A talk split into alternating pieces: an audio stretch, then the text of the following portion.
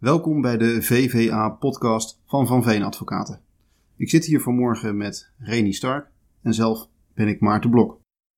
In een vorige podcast spraken wij over IT en faillissementen, waaronder de positie van leveranciers van clouddiensten wanneer zij geconfronteerd worden met faillissementen van een van hun klanten. Vandaag gaan we het meer specifiek hebben over cloudsourcing en de juridische aandachtspunten die hierbij gelden. Een interessant onderwerp voor zowel aanbieder als afnemer van clouddiensten. Renie,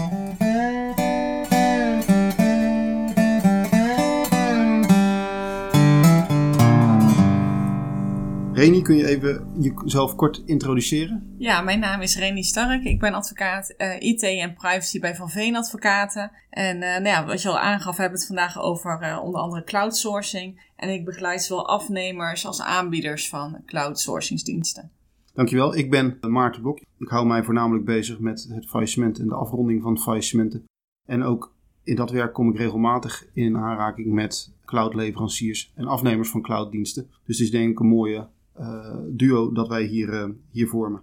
We gaven het net al aan, we gaan het vandaag specifiek hebben over cloudsourcing en de juridische aandachtspunten die daarbij gelden.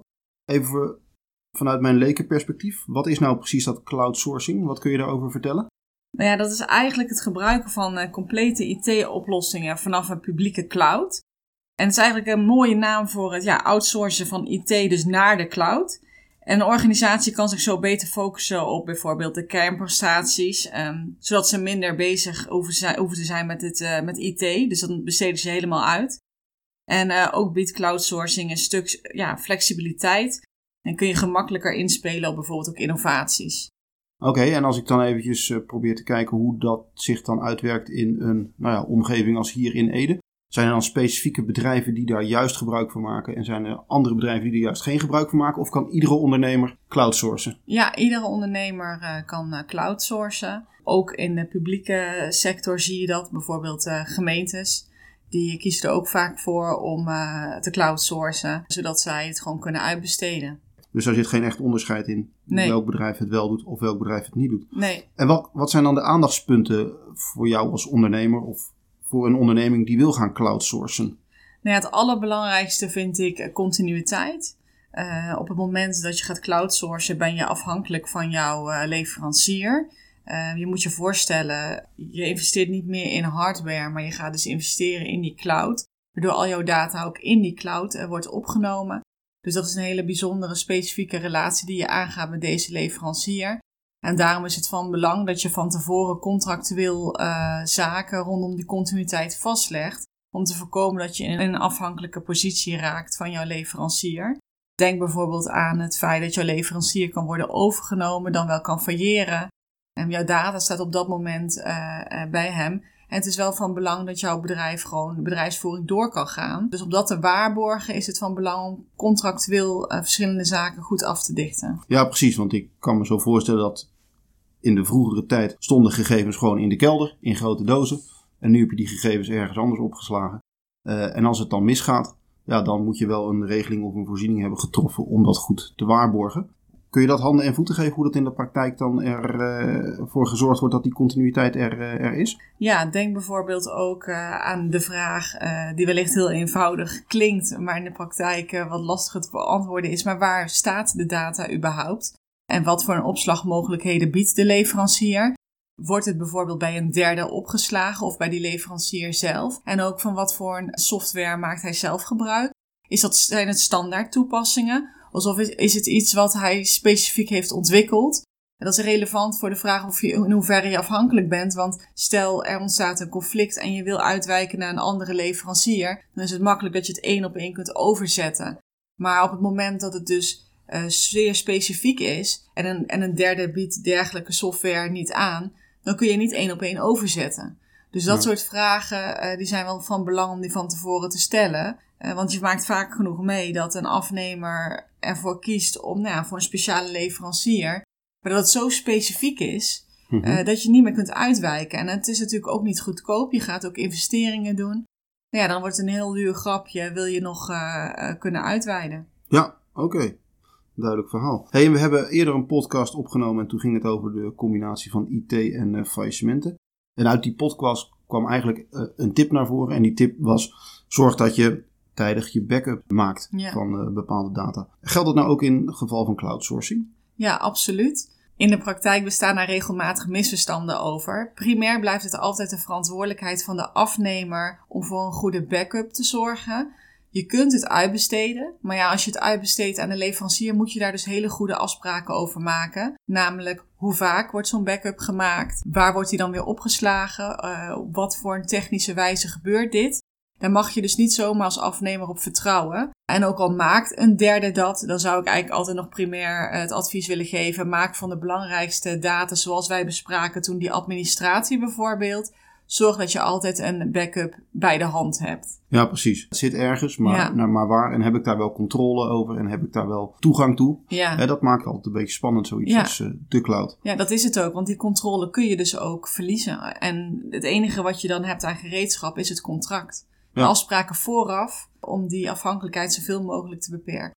Hey, en de AVG is ook een onderwerp dat veelvuldig terugkomt. Ja. Is dat ook een aandachtspunt als het gaat om clouddiensten? Ja, absoluut. Want jouw data gaat de cloud in. Dan is het van belang dat jouw leverancier eigenlijk ook AVG-proof is. Dus ook al volledig de bedrijfsvoering heeft aangepast conform de Algemene Verordening Gegevensbescherming. En daarnaast is het zo dat je aanvullende afspraken moet maken. Denk aan de verwerkersovereenkomst, heel erg belangrijk, waarin je nadere afspraken maakt over het verwerken van persoonsgegevens. Maar ook heel erg belangrijk, waar wordt die data precies opgeslagen? Is dat nou buiten de Europese economische ruimte? Ja, dan voldoe je dus niet aan die AVG. Dus je moet zorgen dat het binnen die Europese economische ruimte wordt opgeslagen. En daarnaast is het dus de vraag of de leverancier over een goede privacyverklaring beschikt. En ook de juiste security maatregelen heeft getroffen. Bijvoorbeeld ook in het geval van een datalek. Beschikt hij over een protocol dat er snel genoeg gehandeld kan worden als met jouw data een datalek plaatsvindt. En kun je als afnemer nu bepalen waar jouw data wordt opgeslagen? Nou ja, dan moet je dus van tevoren goed informeren van waar jouw leverancier dat eigenlijk doet. Okay. Daar moet je heel goed over navragen. Want doe je dat niet, dan kan het zijn dat het toch buiten de EU is. Nou ja, dan als jij noem maar wat bijzondere persoonsgegevens verwerkt, dan heb je wel een probleem. Ja, oké. Als ik dan kijk naar weer die situatie die we vroeger hadden. Hè? Gegevens die stonden gewoon in de kelder, in dozen. Dan was het vrij duidelijk dat de ondernemer eigenaar was van die gegevens die in die dozen stonden. Ja. En hoe zit het nou als die gegevens, of die data in de cloud staat? Wie is dan eigenaar van de data in de cloud?